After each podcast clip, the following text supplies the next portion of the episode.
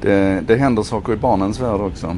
Eh, inte nog med att det utvecklas fantastiska mobilspel som Toca och otroliga lärresurser som jag önskar att jag hade haft när jag var liten. Eh, det sker saker på hårdvaruområdet också. Eh, ni vet Mekano har fått sällskap av eh, 3D-skrivare. Viewfinder, den här vi tittade i och så snurrade vi in på en liten pappskiva med bilder så vi fick lite 3D-effekt. Det är ju naturligtvis VR-glasögon idag. Eh, det finns eh, dockhus som är som smarta hem och Etch Sketch ska vi inte bara prata om vilken, vilken utveckling som den har gått igenom. Men det är också saker som inte händer. Ehm, Mattel, det 50-åriga gamla leksaksföretaget, hade planer på en produkt som heter Aristotle. Det var en, vi kan kalla det för en Alexa eller en Google Home som skulle stå i barnens rum och lyssna på barnen och lära sig hur de fungerade och deras behov så att när barnen var små så kunde den tända nattlampan när det var lite oroligt och när barnen blev större skulle den kunna hjälpa till att göra läxan. Nu blir det inte så. Igår berättade Mattel, eller i natt berättade Mattel att det blir ingenting med den produkten för att det var ett sånt vasst motstånd ifrån föräldragrupper. Det har gjorts namninsamlingar och det har varit ett jäkla halabaloo runt det här. Och jag håller med om det, precis som jag har sagt förr. Vi ska vara rädda om barnen, vi ska vara noga med vad vi hittar på med, med dem.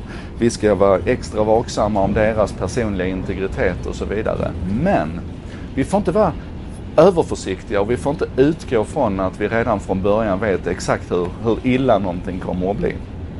Um, jag hade nog föredragit om, om den här produkten hade fått nå marknaden och, och föräldrar som ville hade kunnat läsa på om avtalen och tydligt se liksom vilken kontroll man har över det och sen testa det så att vi kunde liksom utvärdera och bli klokare och se vad, vad tycker barnen om det. Så.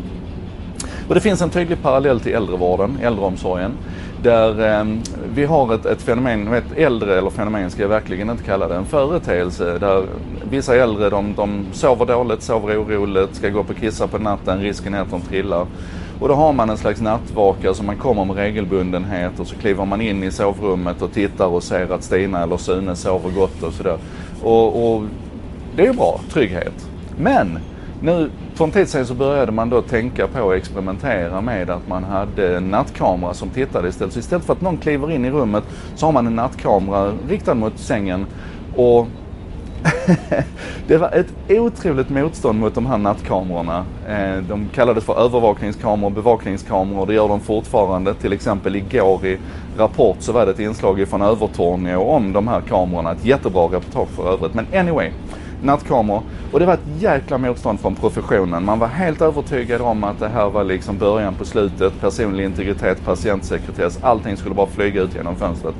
Men man valde ändå att testa det och det visade sig att de äldre de älskar det ju. Och det är ju ganska naturligt. Istället för att det rasslar i dörren mitt i natten och, och du känner att någon står och tittar på dig så har du den här fullständigt unintrusive kameran som en halv minut åt gången tänds upp liksom, inte så, att den lyser men man väcker den och så tittar den och ser att nej men allting är lugnt, allting är fint och sen så slår man av kameran igen.